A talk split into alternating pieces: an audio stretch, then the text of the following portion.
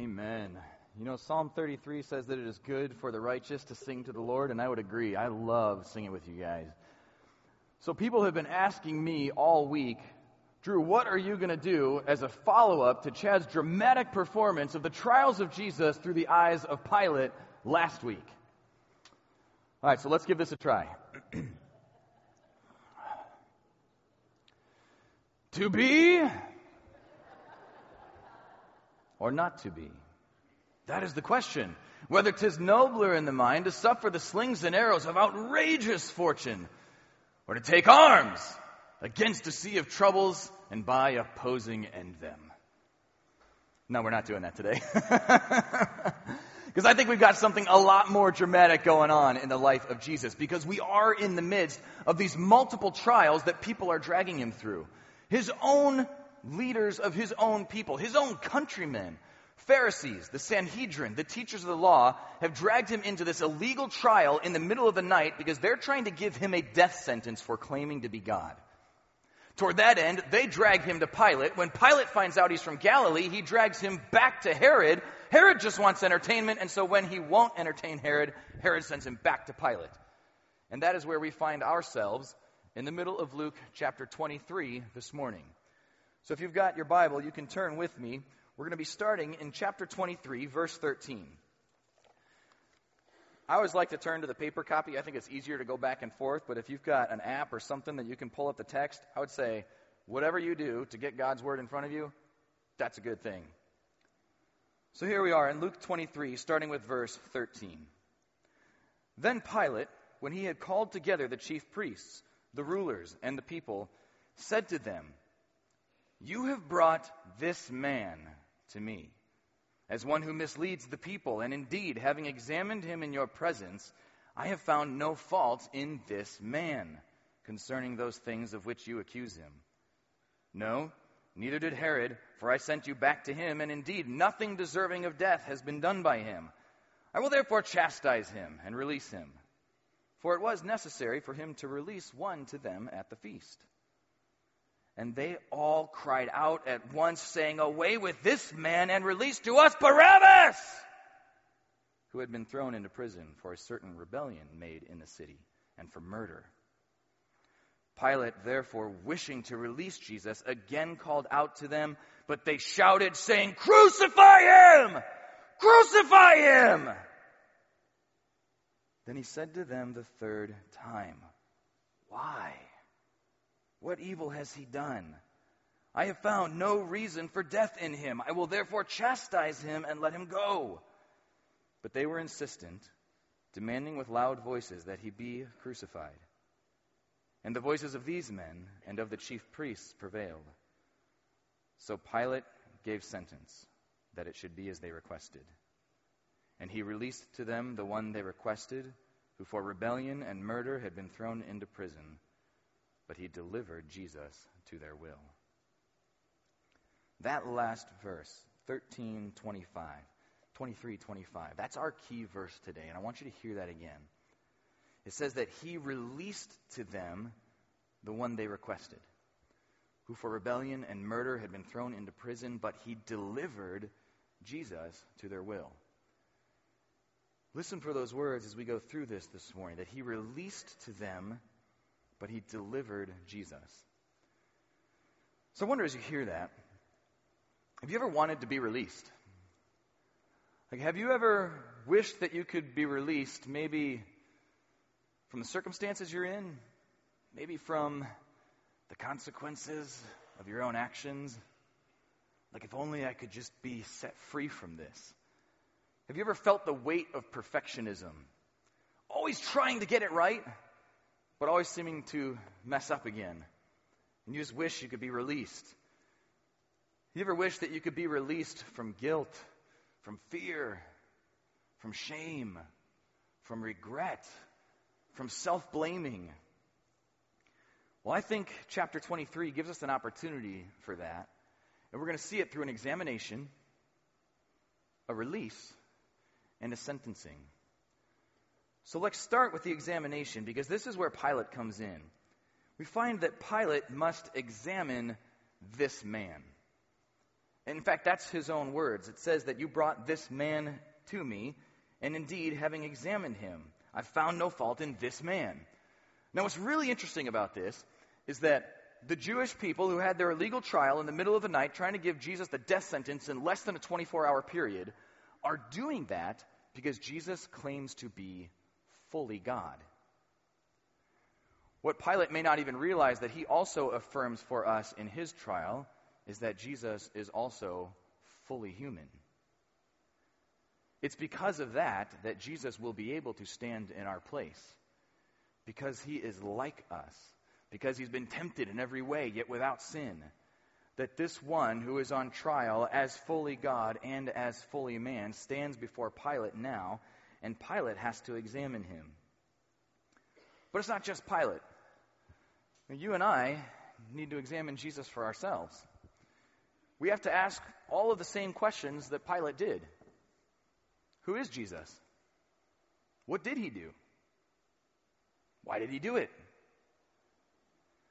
And what am I going to do with Jesus? See, it's not just enough to know maybe what the pages say or what it claims that Jesus said or did. Each one of us has to examine Jesus for ourselves and decide what am I going to do with Jesus? For Pilate, it wouldn't be enough just to say, I declare him innocent. Because at the end of this scene, as much as he tried to pass it off to Herod, as much as he tries to say, Well, I'm washing my hands of this, Except, like you did, sentence him to death, right? Pilate still has to make a decision. What is he going to do with Jesus? Because Jesus claimed to be a king. Jesus claimed to have a throne, and the reality is that each one of us sits on the throne of our own lives. Am I going to look at Jesus and really believe that he was fully God, fully man, Savior of the world, that he is king, and get off the throne of my own life and let him sit down and take lead? I met a friend here at Horizon a couple years ago. He had actually uh, been at Horizon longer than I had, but what fascinated me when I, when I met him, he wasn't convinced yet about Jesus, God, and the Bible, but he would say things like, I want to believe. And I think I'll get there. I just have a lot of questions still. And what I loved about that is that is a far cry from a denial, right? That was a guy who was willing to examine the evidence, who was willing to explore, he was willing to ask questions. He was willing to dig deep because he was trying to figure out what it would really mean if he said, Jesus is king of my life. And I love this so much because now, today, a couple of years later, like, he is all in on Jesus is king. And even to the point that we were talking about something the other day, and he's like, I feel like there might be a little part of that throne where I'm still kind of trying to sit on the edge. Like, Jesus, you can have most of it, but this part is still me. And he says, you know what? If I find those things, like, I want Jesus to just show me so I can get out of the way and let him be king of that part too. Uh, man, what an awesome picture of just spiritual growth in a guy. And the coolest thing is that a couple weeks ago, I got an email from this friend introducing me to a friend of his who would like to ask some questions and talk about faith. I got to be honest with you. That is why we're here. Like, that is what, not just this building, this place, but us, you and I, like, this is what we're all about. That I examine Jesus for myself, but as I do that, as I explore, as I discover, I get to bring my friends, my family, my neighbors along with me. You know, it's why we talk about equipping services and exploring services. It's why we're trying to create space in the building for new services. It's why we're talking about all this video stuff. Because let's be honest, a lot of my friends Actually, a lot of my friends don't want to come and listen to me talk yet, let alone your friends. But they might take a video or an MP3 and then just meet you for coffee or sit over a bonfire. You know, those tools help us help other people to examine who Jesus is. But it starts with me, right? I have to examine this man. And what did Pilate discover when he examined Jesus? He says very clearly, I have found no fault, neither did Herod, nothing deserving of death. Multiple times in as many verses, he's declaring Jesus to be innocent. Now, again, Pilate's just thinking, how do I get out of this? My wife had a bad dream. I don't want to deal with this today. It's the Jews' problem, anyhow. But just like he has affirmed for us that Jesus is human, he's affirming something else for us, too, that is absolutely critical. In fact, this account is in all four of the gospel writers. Now, there's a lot of good stuff in all four of them, but especially when you see something that Matthew, Mark, Luke, and John all thought had to be included. You want to pay attention. Because here, Pilate declares Jesus innocent in every way. And if you think about it, at this very same time in Jerusalem, where Jesus is being examined, something else is being examined. At this very time, the Passover lambs are being examined for the sacrifice. And a Passover lamb had to be perfect in every way, without blemish, checked from head to toe, of good stock, strong legs, no blemishes, nothing dirty, nothing unclean, nothing broken. It had to be perfect in every way to be fit for the sacrifice. And at the same time as the sun is beginning to dawn, as these lambs may be going through their final inspection, we have Jesus standing before us, examined and declared perfect in every way. So that as John describes him, he can be the Lamb of God who takes away the sin of the world. And so Pilate doesn't even realize what an incredible role that he plays in this moment. And he verifies this three times.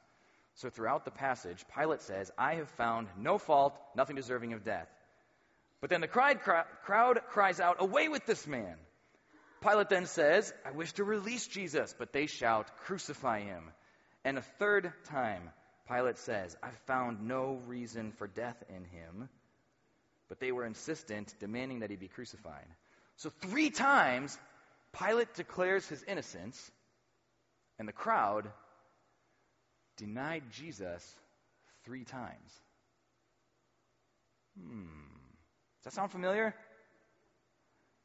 Literally, a few hours ago, one of Jesus' closest friends, Peter, denied him three times. Now, standing in this illegal trial, some of Jesus' greatest enemies have also denied him three times. You know, when I used to read this passage, I would get so frustrated with the crowd. And, and I used to listen to this song. Actually, I listened to it again this morning, but there's a song by the OC Supertones where it says, My sin yelled crucify louder than the mob that day. And I hated that line because I didn't want that to be true. Like, I would look at this thing and say, if only I was there. Like, I would have been the one going through the crowd. Hey, guys, relax. It's Jesus. He loves you. Remember the bread and all the things. He wants to give you a hug. He wants to take you to heaven. We don't want to do this. Like, I would have convinced them, right?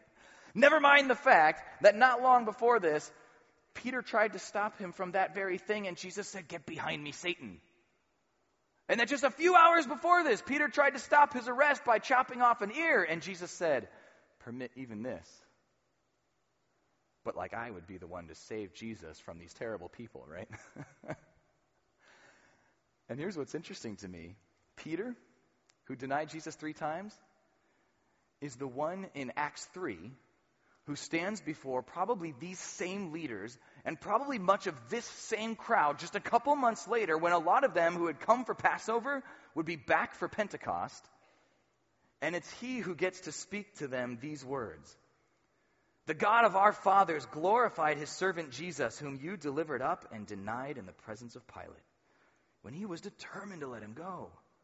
But you denied the Holy One and the just and asked for a murderer to be granted to you and killed the Prince of Life, whom God has raised from the dead. And then watch what he says next. Repent, therefore, and be converted, that your sins may be blotted out, completely erased, completely removed. Now we know that Peter was reinstated, he was forgiven, and Jesus said, and, you know, now go strengthen your brothers. That makes sense. They were friends. Like, poor Peter, he just made a mistake. But think about this moment. He's speaking, he's looking into the same eyes that Jesus looked into and telling people who sinned against Jesus by demanding that he be crucified that their sins can be forgiven because he was crucified and rose again. What a mind trip that is. That my sin needed his crucifixion. That in some strange way, I'm glad Jesus was crucified. And yet, that is what we see in this very passage. And so, what I realized is instead of looking for myself in the crowd, there's actually another man who's been on trial here. So, instead of looking for myself in the crowd, I might need to look for Barabbas in myself. See, Barabbas was the rebel. It tells us in verse 18 that they all cried out at once, saying, Away with this man and release to us Barabbas, who had been thrown into prison for a certain rebellion made in the city and for murder. And the crowd wants to release the rebel. The crowd wants to release the rebel. But think about this now. This is really interesting. If you didn't know this about Barabbas, his name actually means son of the father. Bar, son, Abbas, father. And so it may mean something colloquial like chip off the old block, he's his daddy's boy, you know, he is his father's son. But this was his name, Bar Abbas. Now, how interesting to have Barabbas, the son of the father, held up next to Jesus, the son of the father. You know, in this way, I think that Barabbas becomes kind of an everyman for us. Because everyone in this room is the child of a father.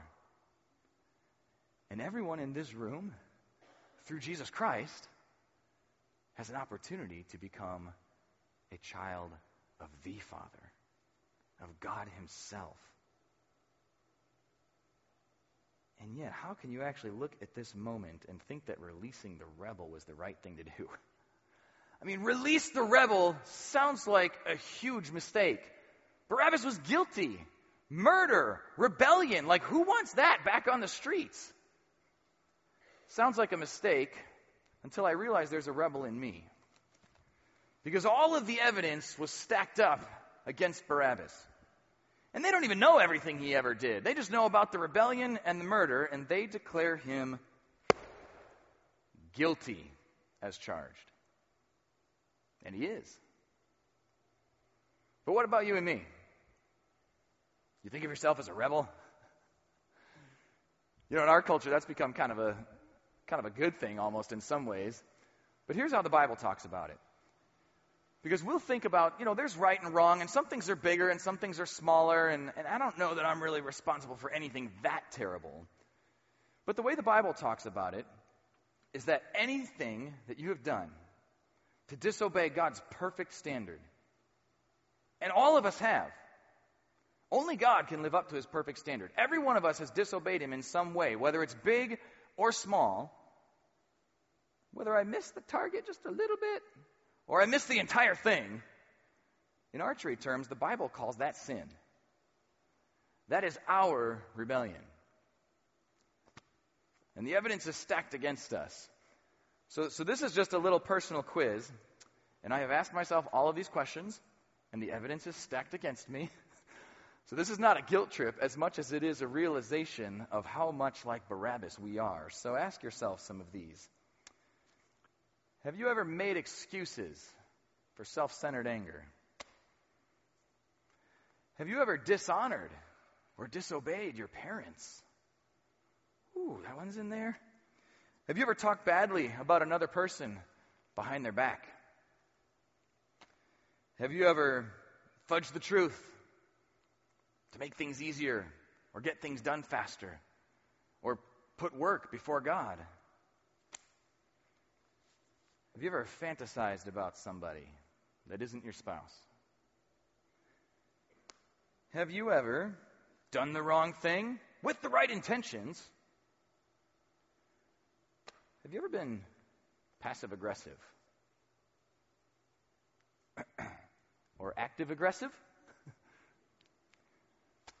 or how about this? Have you ever uh, heard a list like this and thought of all the other people that really struggle with these things? The evidence is stacked against us. Every one of us is guilty of rebellion. And yet, this is the moment when Pilate says in verse 20 that he wished to release Jesus and called out to them, they shouted, saying, Crucify him! Crucify him!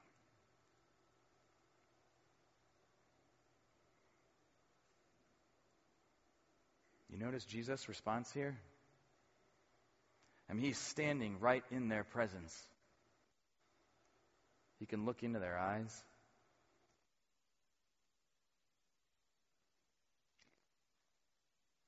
He can look into their hearts. They shout, Crucify him. They accuse him of things he never did. And he doesn't say a word.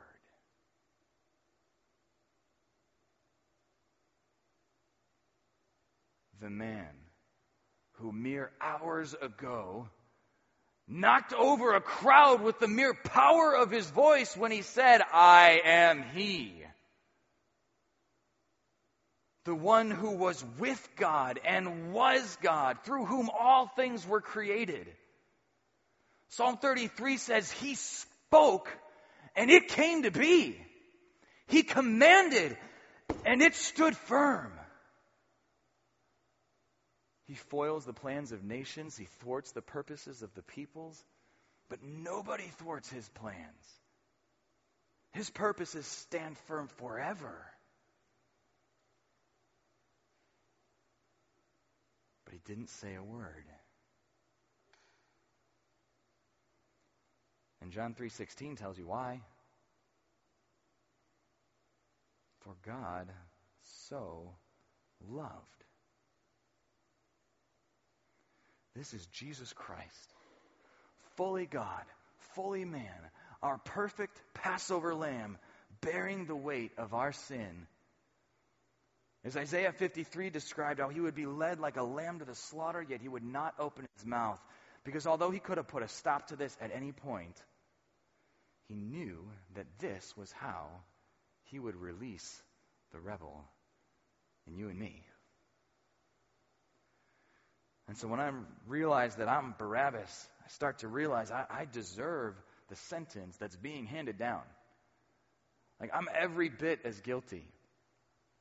And if you imagine yourself as Barabbas, you imagine Barabbas in this moment, he would have been in a prison cell in a place known as Herod's Palace.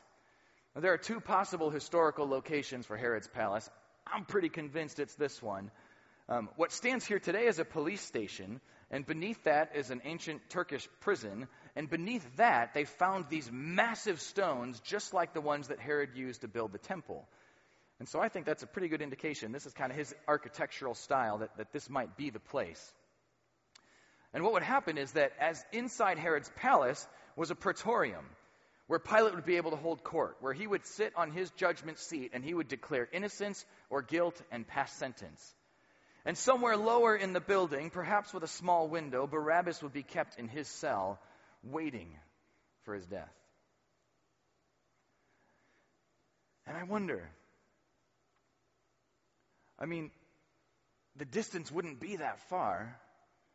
It is very possible that Barabbas, as he sat in his cell, if he had a little window nearby, could hear Pilate, could not hear Pilate declare Jesus innocent. But he probably would have heard the crowd yelling, Release to us Barabbas! He probably would not hear Pilate say that he wished to release Jesus. But he surely would have heard the crowd yell, Crucify him! So if all Barabbas heard was his name shouted by the crowd, and then crucify him, Surely in this moment he realizes the time for his excruciating death has come. Because you see, at this very moment, we are mere hours from the crucifixion of Jesus. While somewhere in town the Jews are inspecting the lambs and making sure everything is ready for the sacrifice, at the same time, the Romans are preparing three wooden crosses for the execution of three criminals, including Barabbas. Somewhere across town, right now, two pieces of wood are being strapped together to hold Barabbas' corpse.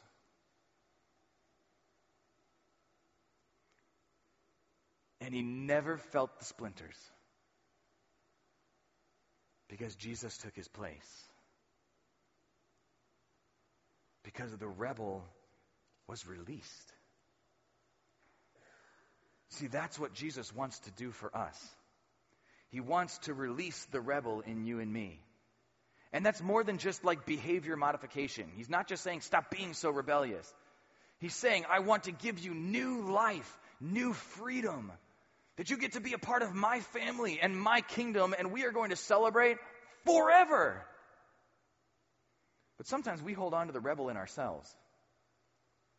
You know, we don't hear anything about Barabbas before this, and we don't hear anything about him after this either. And I kind of wish we did. I kind of wish we had, like, the epistle of Barabbas to the whoever. I'll never forget the day Jesus died in my place, right? I don't know. And in some ways, I think poetically, maybe we aren't supposed to know because you and I have to make that choice for ourselves, right? Well, I let Jesus release this rebel because I can be released from ignoring my own sin because Jesus is offering me forgiveness.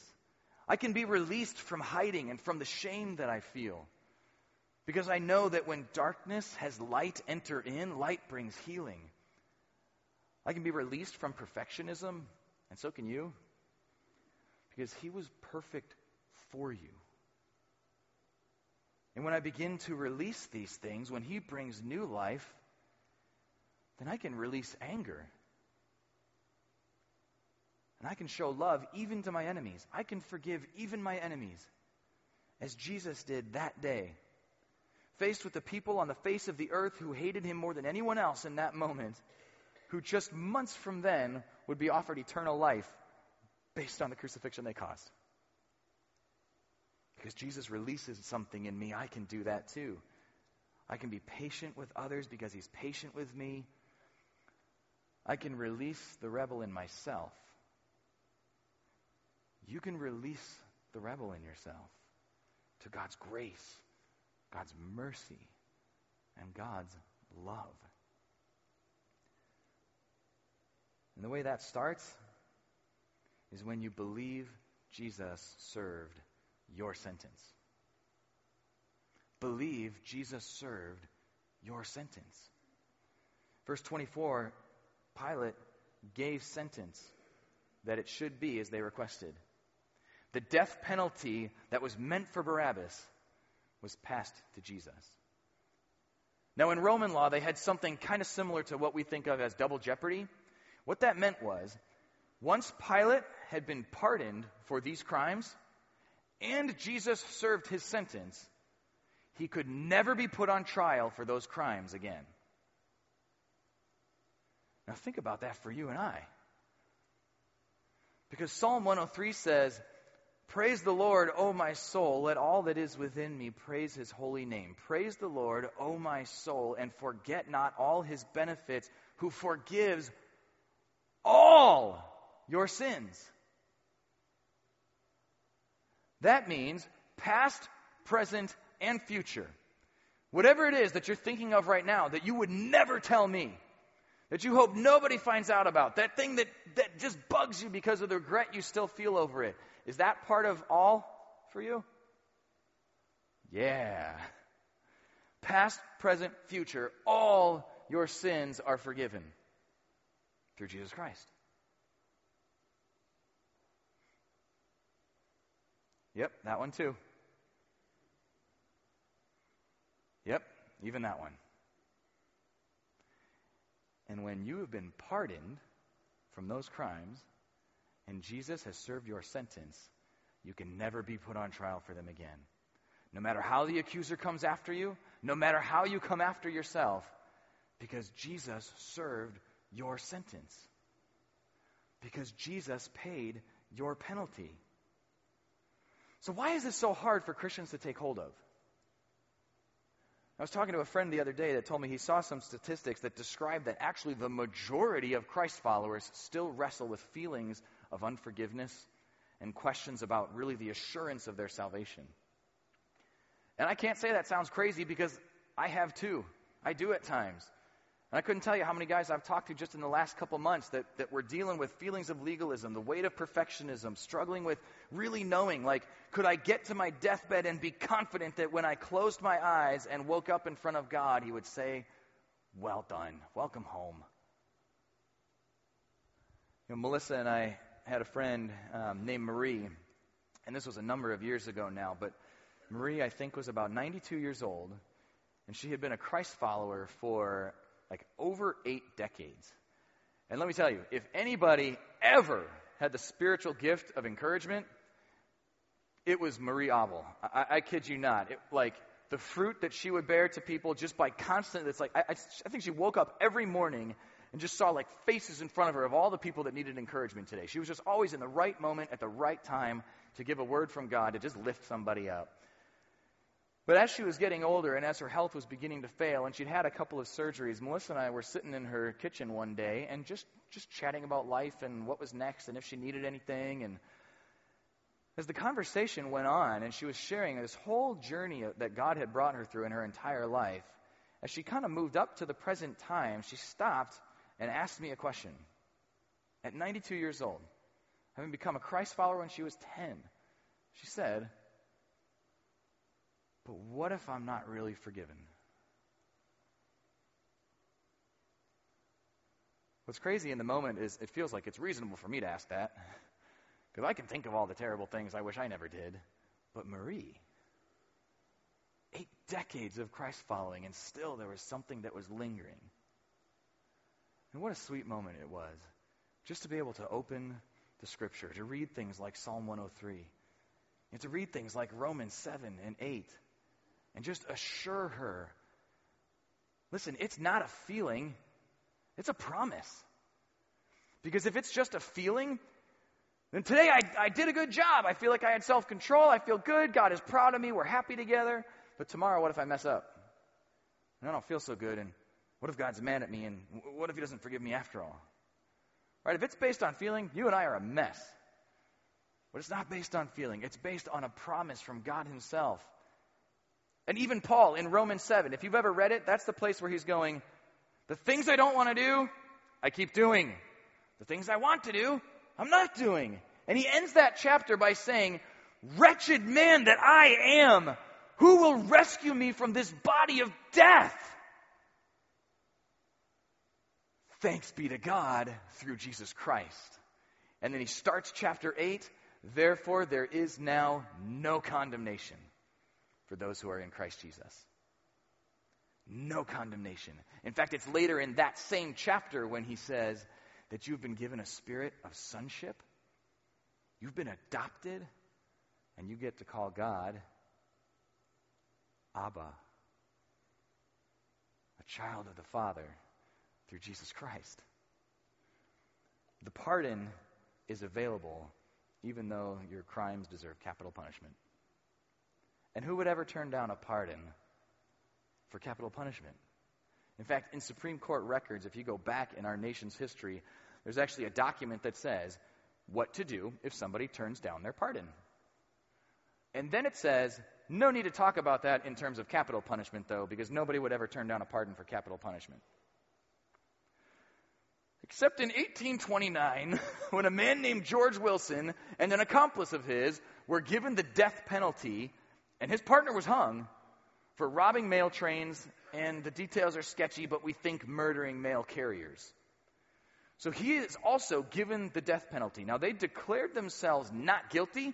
They were proven guilty. His friend is hung, and he thinks, uh oh, maybe I should have told the truth. Realized, admitted I was guilty.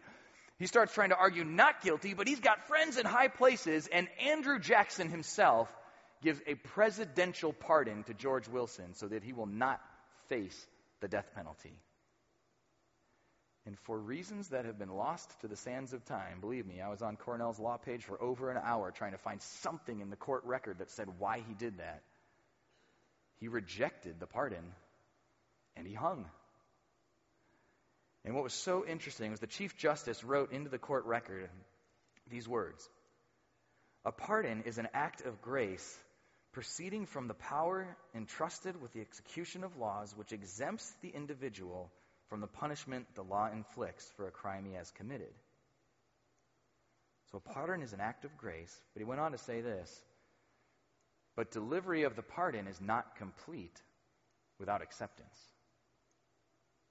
In fact, he even said that if someone pleads not guilty when there's a pardon available for their crimes, then they have waived their pardon.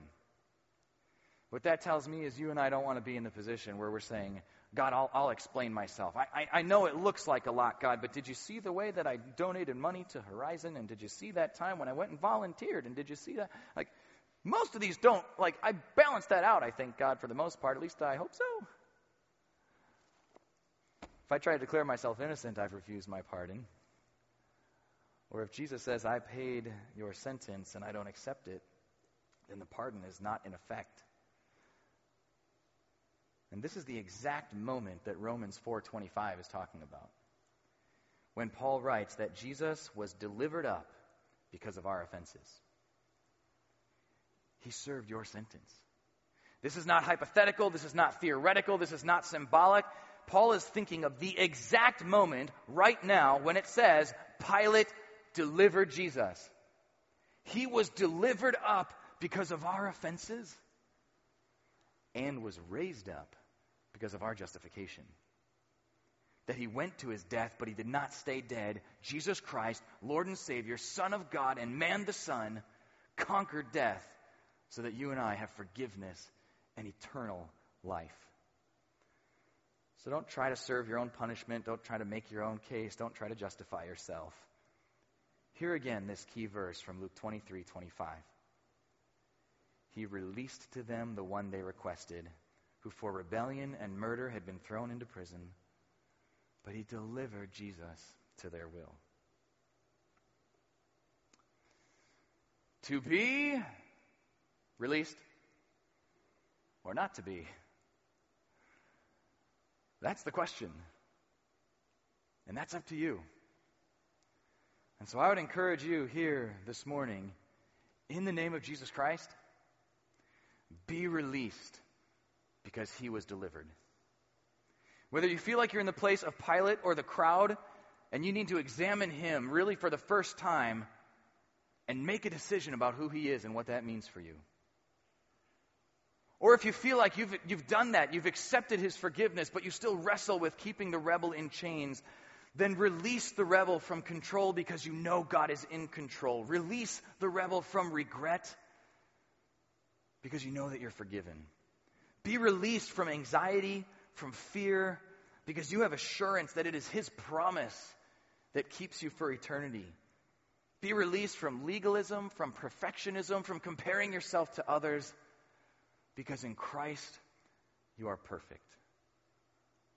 Be released because he was delivered. Let's pray that way. And maybe you just want to pray those words right now. Jesus, thank you for serving my sentence. I trust you for my forgiveness. Thank you for releasing me because you paid my penalty. Help me now to serve you without fear for God's glory. It's in your holy name we pray. Amen. I want to thank you for being here today. You are released. We'll see you next week.